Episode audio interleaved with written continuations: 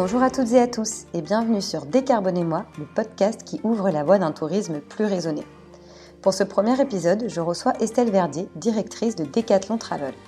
Ensemble, nous avons parlé digitalisation du secteur du tourisme, démocratisation des séjours sportifs ainsi que du positionnement de la marque en matière de lutte contre le réchauffement climatique. Une discussion passionnante qui, je l'espère, vous inspirera également. Je tiens enfin à préciser que cet épisode est proposé en partenariat avec l'ANCV, l'Agence Nationale pour les Chèques Vacances, qui favorise l'accès aux vacances des salariés et des publics qui en sont éloignés par son action sociale. Vous pourrez retrouver plus d'informations sur ancv.com. Et je laisse maintenant place à ma discussion avec Estelle. Belle écoute! Bonjour Estelle, merci beaucoup d'être sur le podcast aujourd'hui pour faire découvrir Decathlon Travel. Alors, juste avant de rentrer dans le vif du sujet, on en a discuté toutes les deux juste avant, mais est-ce que tu peux te présenter pour notre audience, nous dire un petit peu qui tu es, quel est ton parcours professionnel et puis comment tu en es arrivée aujourd'hui à la tête de Decathlon Travel ? Eh bien, bonjour Charlotte, ravie d'échanger avec toi aujourd'hui. Alors, qui je suis ? Je suis avant tout une passionnée de voyage. J'adore voyager, aller à la rencontre des gens, découvrir des nouveaux territoires. Et j'ai eu la chance pendant plus de 10 ans de vivre au Kenya où j'ai développé pendant 7 ans une plateforme de réservation d'hébergement puis de vente de billets d'avion pour Jumia, qui est le leader du e-commerce en Afrique. D'accord. Donc, je suis rentrée du Kenya. J'étais basée au Kenya. Je suis rentrée il y a 2 ans maintenant et maintenant, du coup, j'habite à Annecy, d'où je dirige Decathlon Travel, qui est une plateforme de réservation de voyages sportifs. Voilà. C'est un petit peu lié. Tu étais déjà un petit peu formée finalement à la création d'entreprise avant d'arriver chez Decathlon. Ouais. Ben, j'ai vraiment appris le métier et j'ai été picousée à l'entrepreneuriat au sein du groupe Jumia. C'est vrai que je trouve ça très excitant de pouvoir créer, travailler dans des petites équipes et impulser une dynamique de l'innovation, remettre en question un peu les façons de faire pour apporter toujours plus de valeur aux clients, faciliter la vie des gens. Voilà, moi, ce qui me rend le plus heureux, c'est un témoignage client qui nous dit à quel point ça a été une source d'épanouissement de voyager grâce à nous. Je pense qu'il n'y a pas plus beau cadeau qu'on peut faire à quelqu'un. Ouais, très clairement. Et d'ailleurs, est-ce que cette expérience au Kenya, elle t'a permis de t'aider pour Decathlon Travel ou c'est quand même 2 choses très différentes, même si c'est des marketplaces, est-ce que c'est quand même différent ? Au Kenya, ce qui était intéressant, c'est que j'arrivais dans un contexte où il y avait une faible digitalisation des acteurs de l'industrie hôtelière. Et donc, il fallait vraiment créer des routes digitales vers les hébergements pour leur permettre d'avoir une visibilité en ligne et de développer leur business. Je suis rentrée en France en pensant que j'arrivais dans un monde complètement digitalisé où ça allait être finger in the nose pour finalement faire la promotion des meilleurs séjours sportifs. Et en fait, pas du tout. Je me rends compte qu'il y a encore beaucoup d'acteurs qui sont peu digitalisés parce que c'est tout simplement pas leur cœur de métier. Eux, ce qu'ils savent faire et très, très bien faire, c'est de la conception de voyage. Ils arrivent à offrir des expériences uniques aux clients. Par contre, le process de marketing en ligne, le process de vente fluide, l'accompagnement avant la réservation, ça, c'est des choses sur lesquelles ils ne sont pas forcément à l'aise ou ils n'ont pas forcément les ressources. Et c'est là où je vois une vraie valeur ajoutée de notre entreprise qui est finalement assez similaire à la valeur ajoutée qu'avait l'entreprise que je dirigeais en Afrique où, pareil, hein, on complétait les compétences de nos partenaires hôteliers pour les aider à se développer. Ok, alors justement, c'est un point hyper intéressant cet accompagnement sur la digitalisation, mais avant d'en parler, est-ce que tu peux du coup peut-être décrire en quelques mots ce qu'est Decathlon Travel, quel est son positionnement ? J'ai cru comprendre qu'au début c'était lié au sport d'hiver, puis maintenant j'ai l'impression que ça a évolué, si tu peux nous en dire plus. Oui, alors en effet, au début, quand on a lancé l'activité, on était assez focalisé sur la verticale ski. Le constat, il était assez simple, c'était de se dire qu'il y a une population de skieurs qui est vieillissante. Et donc, si Decathlon veut continuer son activité de distribuer de l'équipement pour le ski, il fallait aussi s'engager dans le renouvellement la masse de skieurs en quelque sorte. Il fallait vraiment accompagner la pratique du ski, la faciliter. Donc, on était parti avec l'idée de créer une plateforme de réservation de séjour au ski qui facilite cette expérience de réservation. Et en fait, au fur et à mesure du développement de l'entreprise, on s'est rendu compte qu'il ne fallait pas forcément se limiter au ski. Il y avait en fait d'autres sports qui aussi, d'une certaine façon, étaient peu accessibles aux gens. En fait, les gens se mettaient des barrières psychologiques en disant organiser, quand partir faire un trek, je ne sais pas, au Népal, ou partir faire même un trek en France, certains se disaient « c'est pas pour moi, c'est un niveau trop élevé, je ne sais pas comment m'y prendre, comment est-ce que tu fais pour réserver des refuges, où est-ce que je trouve un guide, etc. » Et donc, il y avait beaucoup en fait de mauvaises raisons pour lesquelles les gens ne mettaient pas du sport dans leurs vacances. Et on s'est dit, en fait, finalement, on veut pouvoir permettre aux gens de facilement mettre du sport dans leurs vacances grâce à Decathlon Travel, que ce soit du ski ou d'autres sports comme la rando, le trek, le vélo, etc., la plongée.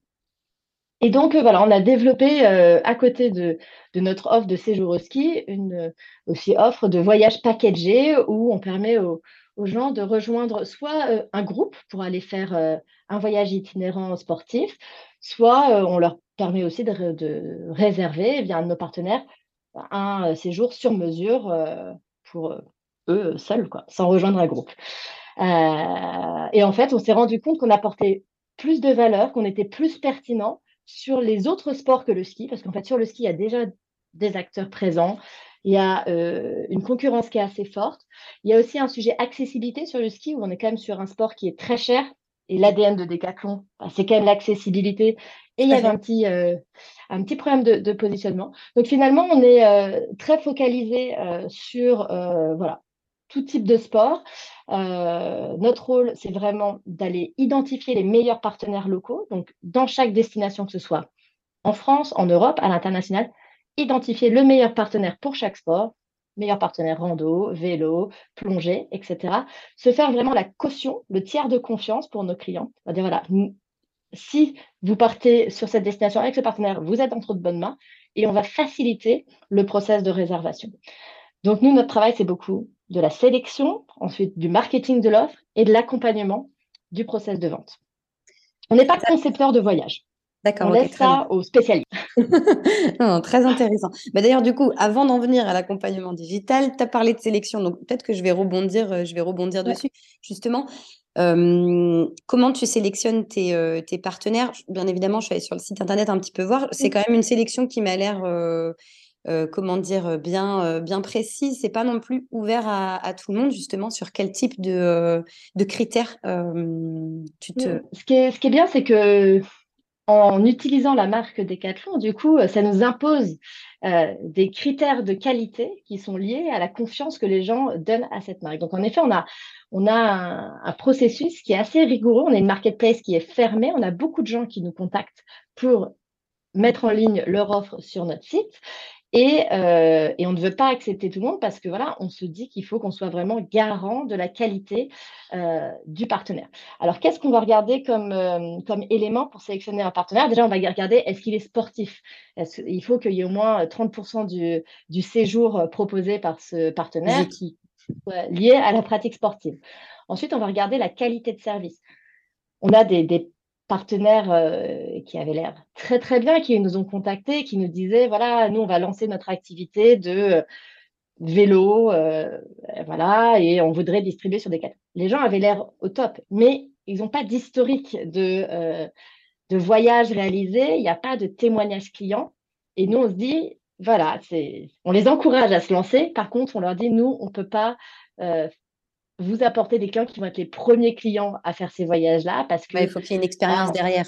Exactement, il y a toujours les premiers voyages, on essuie un petit peu les plâtres, il y a toujours des imprévus et donc nous, on veut s'associer à des partenaires qui ont l'habitude de gérer l'imprévu, qui ont des parcours qui sont très bien rodés et où on sait que nos clients vont être dans de bonnes mains et que il y aura une très, très bonne expérience client. Donc ça, on regarde vraiment… l'historique du partenaire, sa réputation dans l'industrie, etc. Ensuite, ce qu'on va regarder qui est très important pour nous, c'est est-ce qu'il y a un alignement avec nos valeurs. Et on fait ça parce que on n'est pas dans l'optique de lister des partenaires sur notre plateforme, Et puis, si demain ça ne va pas, on les enlève ou voilà, c'est juste comme ça. Non, on est dans une logique de partenariat à long terme. Et donc, ce qu'on explique à nos partenaires, c'est on veut savoir, en termes de responsabilité sociale et environnementale, comment ils abordent ce sujet, ce sujet-là. Est-ce que c'est quelque chose qui est dans l'ADN de leur entreprise? Est-ce que c'est quelque chose sur lequel ils ont à cœur d'avancer? Nous, on va vouloir avancer fortement là-dessus. Et donc, avec le temps, on va imposer des choses à nos partenaires. On va faire circuler les bonnes pratiques et on veut, grâce à notre puissance marketing, réussir à faire bouger les lignes. Mais pour ça, il faut déjà avoir des partenaires qui sont réceptifs à ce discours-là. Donc ça, pour nous, c'est quelque chose d'important à regarder dès le début parce qu'on ne veut pas se retrouver cornerisé avec un partenaire où peut-être il a des très bonnes performances économiques sur notre site, mais il n'est pas aligné avec nos valeurs. Et donc, du coup, on va le garder pour des raisons économiques et pas pour un alignement par rapport à notre mission. Du coup, quel type d'informations tu leur demandes pour bien savoir, tu vois, s'ils ont justement cette fibre, tu vois, cette fibre RSE, cette fibre engagée? Ouais. Alors, c'est beaucoup de l'humain. C'est pas très cadré, on va dire, d'une certaine façon, mais c'est vraiment sentir les gens. Et ce qui est intéressant, c'est que souvent, quand on pose cette question, des fois, quand on interroge nos partenaires sur ce point-là, il y en a, ils ne réalisent pas, en fait, qu'ils ont quand même cet impératif d'un impact positif au cœur de leur société. En fait, ça leur paraît tellement une évidence. Dans l'industrie du voyage, on a la chance de travailler avec beaucoup de gens qui sont très authentiques, très connectés à l'humain, à la nature. Et en fait, certains vont nous dire, bah, moi, non, je ne fais pas grand-chose, bon, des paniers repas locaux, oui, on fait en sorte qu'il n'y ait pas de transport carboné, oui, on fait… Et qui disent tout ça de façon… très naturelle. C'est une évidence. Et en fait, moi, j'aime cette authenticité-là. J'aime les gens qui ne sont pas forcément fanfaronnés sur des labels, mais sur vraiment concrètement, en fait. Qu'est-ce que vous faites? Et est-ce que vous êtes intéressé par cette problématique? Est-ce que vous avez envie d'aller plus loin? Et c'est ça qui nous paraît intéressant. Après, clairement, plus on va grandir, nous, on a lancé notre activité il y a 1 an et demi, on est encore une jeune entreprise. Plus on va grandir, plus on va cadrer les choses. Donc, plus on va aller auditer après. Les partenaires, on leur demande quel type d'organisation ils soutiennent, est-ce qu'ils sont sur du zéro plastique, est-ce qu'ils sont bien sur de la nourriture locale, etc. Aujourd'hui, c'est beaucoup du déclaratif, mais clairement, dans le futur, il va falloir aller voir ce qui se passe. Et puis, si jamais il y a des sorties de route par rapport à ce qui nous a été déclaré, recadrer les choses. L'idée, c'est vraiment de monter en exigence année après année. Mais voilà, il faut être honnête et pragmatique. C'est pas possible de le faire. Oui, c'est ça. On ne peut pas tout faire d'un coup. Ouais. C'est pas possible. Il y a trop de chantiers sur lesquels, travailler quand on se lance. C'est déjà pas mal d'avoir ce gros côté RSE. Et d'ailleurs, je voulais rebondir dessus puisque ce qui m'a intéressée sur le site de Decathlon Travel, et c'était aussi pour ça que je voulais t'avoir sur le podcast, c'était que vous affichez l'empreinte carbone des voyages qui sont vendus. Et aujourd'hui, quand même, il y a très peu d'entreprises qui le font. Très clairement, moi, j'ai travaillé avec le Yogascope justement pour cet affichage. Il y a aussi Explora Project qui le fait et du coup, Decathlon Travel. Donc, je trouvais que c'était une initiative qui était vraiment intéressante à mettre en avant parce qu'aujourd'hui, quand même, la lutte contre le réchauffement climatique, c'est un sujet de société, mais c'est pas juste une tendance, c'est clairement un sujet sur lequel il faut travailler si on veut un monde viable. Et tout le monde doit s'y mettre, le consommateur à son échelle et aussi les organisations. Et c'est vrai que ce sujet, il n'est pas facile parce que quand tu affiches l'empreinte carbone, il y a certains professionnels, moi, qui m'ont dit non, mais c'est se tirer une balle dans le pied, en fait. On peut clairement pas faire ça. Et donc, du coup, je trouvais que cette transparence, c'était vraiment une super démarche. Alors, donc, du coup, j'ai plusieurs questions, mais pourquoi est-ce que vous avez décidé de l'afficher? Est-ce que c'était un retour client ou dès le départ, c'était un postulat de départ? Il faut l'afficher. Et surtout, quel périmètre vous prenez en compte dans le calcul de ces émissions? Alors, ce n'était pas un retour client parce que quand on a commencé à le faire, on avait très peu de clients. Quand on a commencé le travail là-dessus, En fait, ça nous est paru une évidence assez rapidement parce que voilà, on parle beaucoup de mesurer l'empreinte carbone des entreprises, etc. Nous, notre entreprise en tant que telle, en fait, on soit une marketplace, voilà, avec on opère depuis un bureau à Annecy, on est une vingtaine de personnes. Clairement, ça, cette activité-là, elle a peu d'impact sur l'environnement. Il y a une empreinte carbone qui est faible. Par contre, ce qu'on vend, donc ce qu'on permet de commercialiser, ça a une empreinte carbone qui est importante. Donc, on s'est dit, il faut qu'on fasse cet effort de mesurer l'empreinte carbone de ce qu'on vend. On a un peu regardé comment on pouvait faire ça. On n'a pas trouvé d'outils pour le faire, donc on s'est dit, c'est pas grave. On va créer notre propre calculette carbone, on l'appelait comme ça. Et donc, ce qu'on a fait, c'est qu'on a regardé les voyages qui étaient sur notre plateforme. Quand on a commencé le travail, on avait à peu près 300 voyages sur notre plateforme. Et on a décomposé ces voyages en différentes composantes. La composante hébergement, la composante transport, la composante activité sportive, la composante équipement. Pour tout ce qui est transport, on est allé chercher des coefficients d'empreinte carbone sur les registres de l'ADEME, voilà, exactement, pour indiquer quelle était l'empreinte carbone par kilomètre parcouru. Pareil, sur le type d'hébergement, on a identifié différentes catégories d'hébergement, les hôtels, les maisons d'hôtes, les parce que j'allais te dire, c'est pas facile la partie hébergement. Tu vois, si tu n'as pas de facture d'énergie, du moins pour les hôtels, c'est pas évident de dresser effectivement. Non, alors ce qui est sûr, c'est que notre calculette carbone qu'on a mis beaucoup de temps à développer, elle n'est pas parfaite. Normal. Et l'idée, ça va être aussi de l'améliorer parce qu'en effet, exactement ce que tu dis. Un hôtel ne vaut pas un autre hôtel. Donc, on est parti sur des moyennes parce qu'il fallait bien partir de quelque part. Exactement. Donc, on est sur des moyennes d'émissions carbone. Pour tout ce qui est équipement, on a la chance avec Decathlon, ils avaient déjà fait des calculs d'empreinte carbone de la production des équipements. Donc, ça, on a pu l'intégrer. Et voilà. Et donc, ce qui a été aussi intéressant dans cette démarche de calculer l'empreinte carbone, c'est qu'on a voulu aussi que l'ensemble des salariés de l'entreprise participent. Donc, on s'est réparti les 300 voyages entre les 20 collaborateurs qu'on est et chacun a pris le temps d'analyser un pool de voyages parce qu'on voulait aussi sensibiliser tout le monde à c'est quoi l'empreinte carbone de chaque élément du voyage. Et alors, est-ce que, je me permets de te couper, mais est-ce que ça a été une découverte pour certains ? Ce qui a été une découverte, je dirais, c'est deux choses. D'une part, le fait qu'il n'y a pas que le transport qui pollue. Ça, je pense qu'on met beaucoup l'accent là-dessus. Et en fait, de se dire, il y a d'autres choses qui polluent. Et puis, la nourriture, est-ce que c'est des repas végétariens, carnés, etc. En fait, donc, il y a un éveil qui se fait par rapport à ça. Et puis, deuxièmement, c'est les différences d'émissions entre différents types de voyages.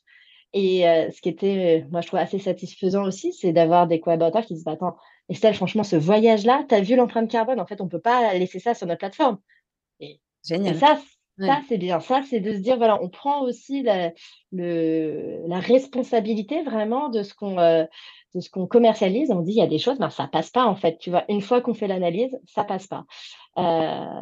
Donc, voilà. Donc, ça a été un peu notre démarche. Et on s'est dit, si on calcule l'empreinte carbone, ce n'est pas juste on fait une fois le job et puis hop, c'est bon, on a fait notre taf. C'est se dire, OK, ça, c'est un point de départ. Un point de départ fait après, derrière, voilà, accompagner nos partenaires à réduire l'empreinte carbone. Donc, l'année dernière, on était sur l'année 2022, en moyenne, par voyageur par jour, on était à 30,31 kilos de carbone, d'équivalent carbone émis. OK.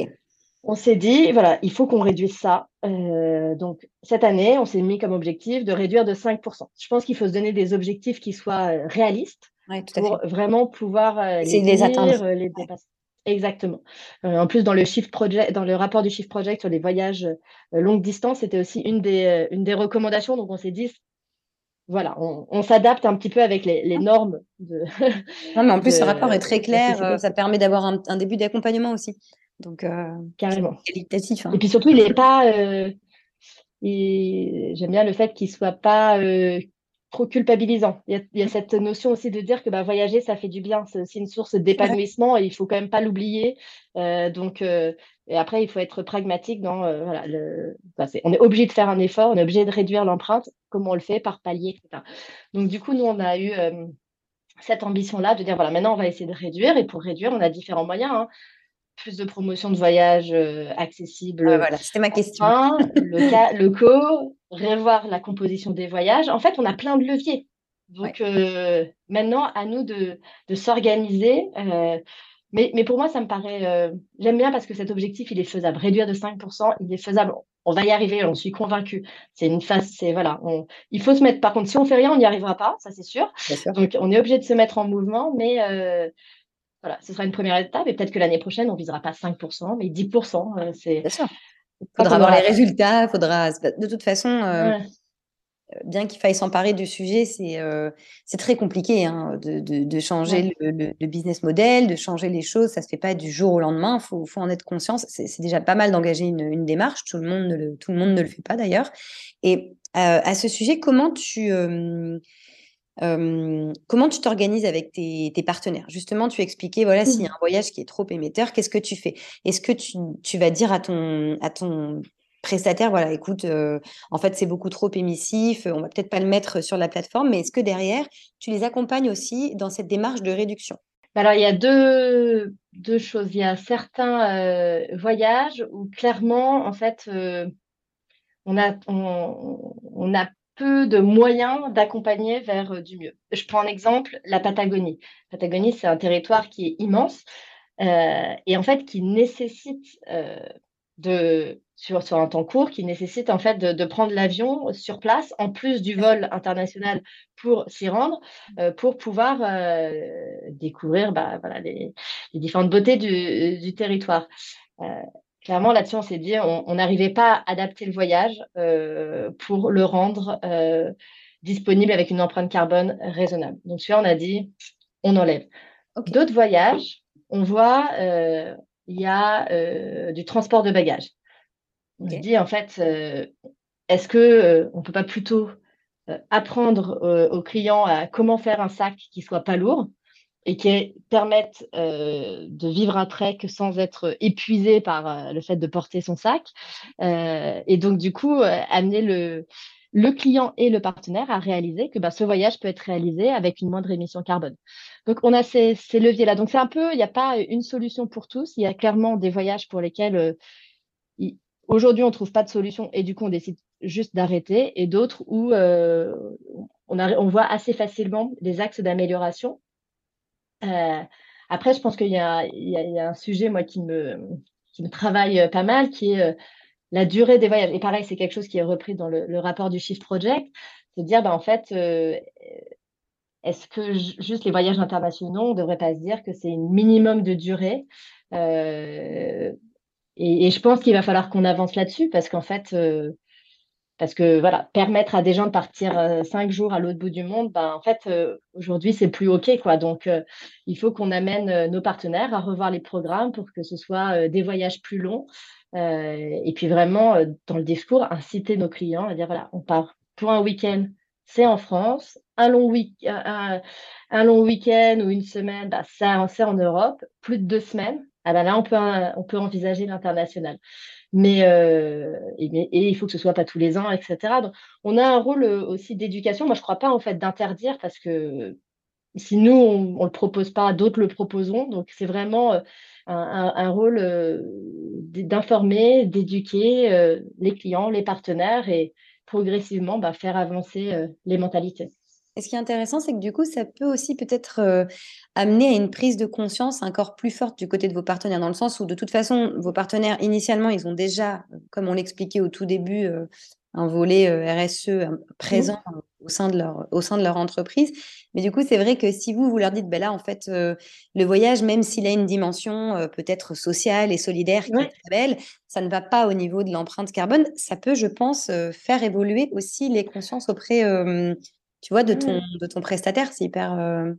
Je pense qu'on a un vrai un vrai poids en fait pour convaincre les partenaires en étant distributeur et en ayant le fait qu'on est distributeur avec la marque Decathlon, c'est vraiment une très belle opportunité pour nos partenaires d'être sur la plateforme et en fait ils sont prêts à faire des concessions avec nous qui je pense ils ne seraient pas prêts à faire avec d'autres. Donc utilisons ce pouvoir de négociation au service de la planète, si c'est possible. Génial.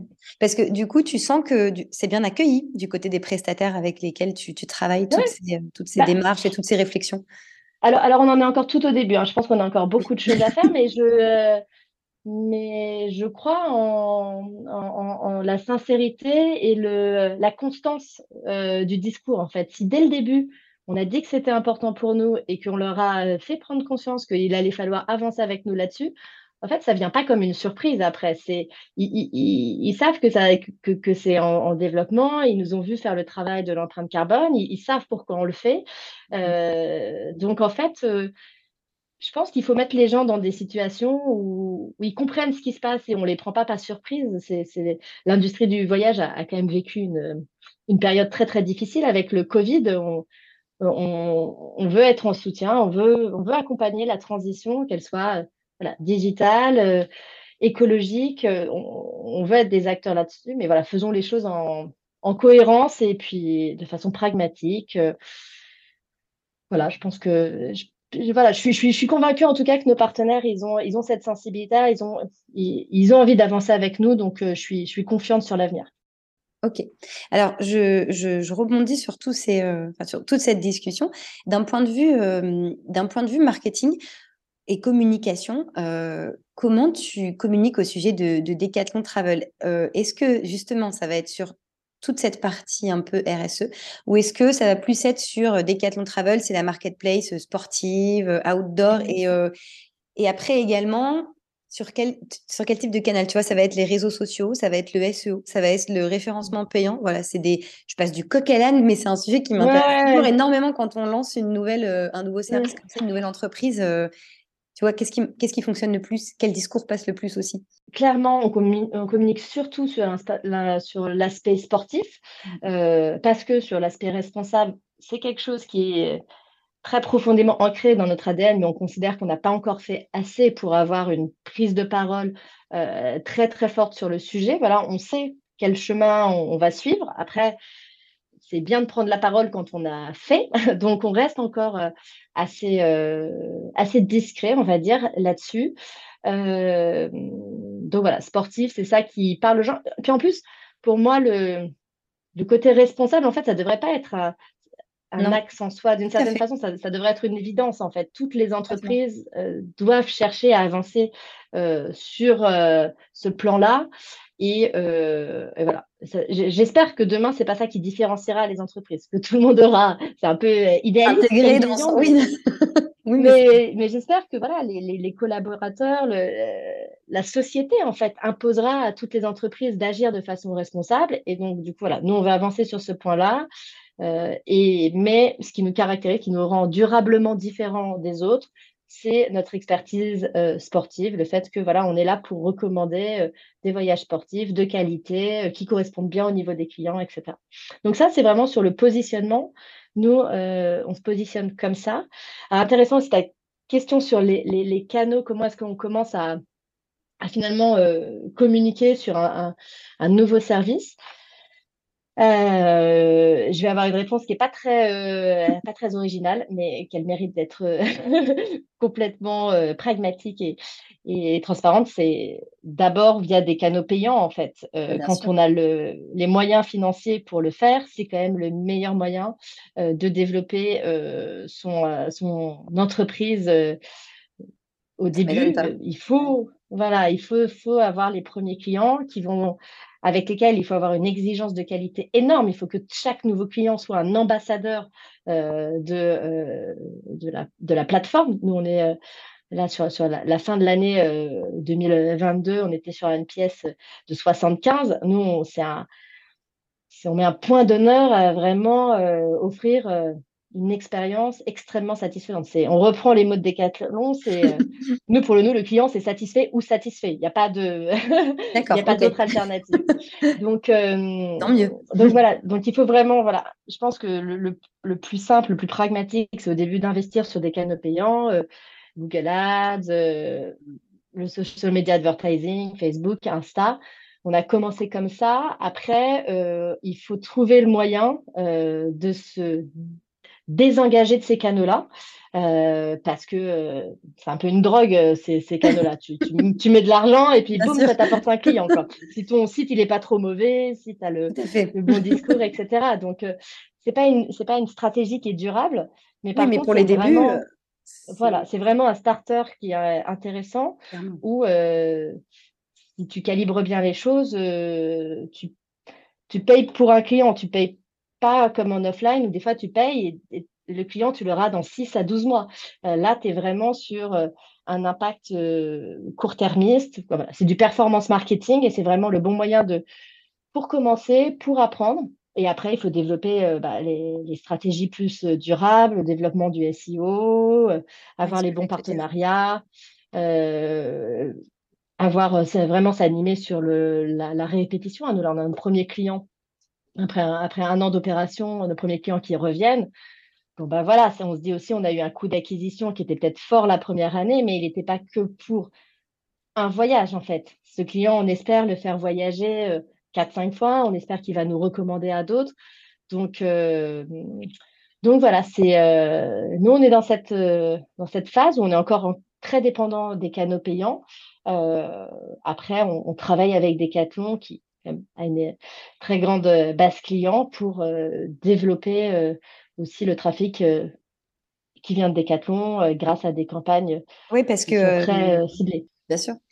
J'allais te demander, en dernière question, un petit peu quels étaient les prochains chantiers de Decathlon, mais j'imagine qu'il doit y en avoir plein, parce que comme tu le dis, c'est quand même si Decathlon Travel est adossé à la marque Decathlon, c'est quand même un peu, comme tu le dis, c'est de l'entrepreneuriat, très clairement, c'est ça. Donc, j'imagine qu'il y a plein de choses sur lesquelles tu dois travailler.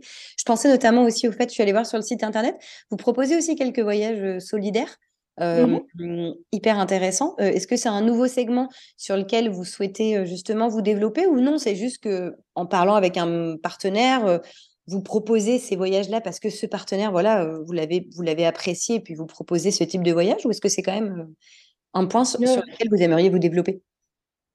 Clairement, le partenaire avec lequel on propose des voyages solidaires, on est extrêmement aligné en termes de valeurs avec ce qu'il fait. Et donc, du coup, on était vraiment très, très enthousiaste à l'idée de mettre en avant ces voyages sur notre plateforme. On a envie de le faire plus. Alors, j'ai envie de dire… Aujourd'hui, il y a 2 types de voyages qu'on a envie de mettre davantage en avant. C'est les voyages solidaires et les voyages bas carbone. Et là, on va se fixer des ambitions en termes de pourcentage de notre volume d'affaires qui est généré par ce type de voyage à fort impact. Et c'est important d'être… initiative. Voilà, moteur là-dessus, parce que les voyages les plus rentables, c'est les voyages lointains. Donc, si on s'anime seulement sur le volume d'affaires, on va un petit peu naturellement vers ça. Et donc, comment est-ce qu'on on régule un peu son activité avec d'autres objectifs? Là, on s'est fixé cet objectif-là. On va avoir un tiers de nos voyages vendus en 2023 qui soient responsables ou solidaires. Donc, ça, c'est un point. Après, on a clairement un sujet d'accessibilité. Aujourd'hui, on a des offres qui sont, je pense, bien accessibles en termes de niveau. On a beaucoup d'offres pour des débutants. Voilà. On a beaucoup de nos clients qui sont… qui font leur premier voyage sportif grâce à nous. Après, en termes de prix, ça reste quand même des paniers moyens élevés. D'accord. Ça, du coup, pour nous, ce n'est pas aligné avec ce que tu disais au début, l'accessibilité. Nous, on ne veut pas… être un service pour quelques happy few, on veut être un service pour tout le monde. Tout le monde a le droit d'être connecté à la nature, de vivre des sensations fortes grâce au sport, etc. Bon, fortes ou moins fortes d'ailleurs, c'est pas besoin de se faire mal. Exactement. Et donc, du coup, on veut développer toute une offre aussi beaucoup plus accessible en termes de prix. Ça, c'est quelque chose de très important pour nous en 2023. Et enfin, le dernier point, c'est l'expérience utilisateur. On se rend compte que, comme je disais tout à l'heure, il y a on est sur une industrie qui est en phase de digitalisation et du coup, il y a encore un petit peu des frictions, on va dire, dans le process de réservation. En fait, on voit qu'il y a des choses qu'on pourrait améliorer. Donc, on veut investir davantage dans les outils à disposition de nos partenaires, de nos clients, pour fluidifier l'expérience. Voilà, je pense que si on arrive à casser la barrière psychologique de « je peux pas le faire, j'ai pas le niveau », je pense que ça, on y arrive bien déjà. « Je peux pas le faire, j'ai pas l'argent ». Ok, ça, il faut qu'on travaille dessus. Je ne peux pas le faire, je ne sais pas comment faire, ça m'a l'air compliqué. Si on arrive à casser ces trois barrières-là de niveau, comment faire et de prix, là, on permettra vraiment d'avoir une société qui soit innovante, quoi, d'être à la tête d'un projet qui est innovant, qui apporte de la valeur aux clients et qui a un impact positif. Donc, c'est ça notre... de quelques grands chantiers, là, quand je... D'accord, mais c'est déjà pas mal. Oui, c'est déjà bien. Oui, je pense qu'il y a déjà pas mal de boulot pour l'année à venir. Non, mais écoute, très intéressant. C'était, voilà, je voulais revenir sur la digitalisation, mais tu en as parlé. Je pensais que, tu vois, que c'était que du côté professionnel. Visiblement, vous allez aussi investir côté client. Côté client. Parce que, bah, justement, juste pour terminer sur cette petite note, quelle est la problématique côté client au niveau de la digitalisation? Alors, quelle est la problématique? Alors, on a différents points. On va dire que le client, il a besoin de temps pour des fois mûrir son projet. Comment est-ce qu'on reste connecté au client pendant le temps où il mûrit sa réflexion? Comment on fait en sorte d'être là au bon moment avec les bons conseils sans être trop pressant? Donc, il faut qu'on ait à la fois une solution qui convienne aux gens qui ont un projet où ils savent tout de suite qu'ils veulent partir et ils sont prêts à réserver tout de suite maintenant, et d'autres qui ont besoin de plus de temps. Et comment est-ce qu'on les guide, en fait, pour leur permettre d'avoir la meilleure expérience utilisateur? Quand on n'a jamais fait de voyage à vélo, on ne sait pas ce qu'il faut emporter, on ne sait pas quel type de vélo va être adapté à nous. Donc, il faut qu'on enrichisse aussi avec les bons conseils qui vont être du coup vecteurs de conversion, mais surtout vecteurs d'une bonne expérience client. Okay. Donc voilà, je pense qu'avant, on était dans des relations offline, quoi. Les gens allaient dans des agences de voyage, ils avaient du conseil très personnalisé, etc. Après, on est passé au digital et les choses sont devenues assez aseptisées et très standardisées. Comment est-ce qu'on ramène de la personnalisation, de la confiance, de l'accompagnement dans un process digitalisé? Ça, je pense qu'on a encore énormément de choses à faire. D'accord, super. Bon, très intéressant pour terminer cette interview. Bon, en tout cas, merci beaucoup, Estelle. C'était vraiment... Écoute, c'était très plaisant. Et c'était vraiment passionnant. Je dois dire que je pense que c'est une démarche dont de nombreuses entreprises, quand même, aujourd'hui, du voyage devraient s'inspirer, parce que c'est pas évident. Donc, merci d'en avoir discuté, en toute transparence, d'ailleurs, hein. Merci beaucoup. Et puis, je te souhaite une belle continuation avec Decathlon Travel et beaucoup de courage pour les chantiers qui t'annoncent. Merci à Estelle pour cette discussion passionnante et pour votre écoute. J'espère que ce premier épisode vous aura plu autant qu'à moi. Si vous souhaitez réagir ou retrouver les liens dont nous avons parlé dans l'épisode, retrouvez-nous sur ewewego.fr sur la page podcast. Pour être informé des prochains épisodes, rejoignez notre page LinkedIn ewewego et retrouvez le podcast sur Deezer, Spotify, Apple Podcasts et notre site internet ewewego.fr. À très vite!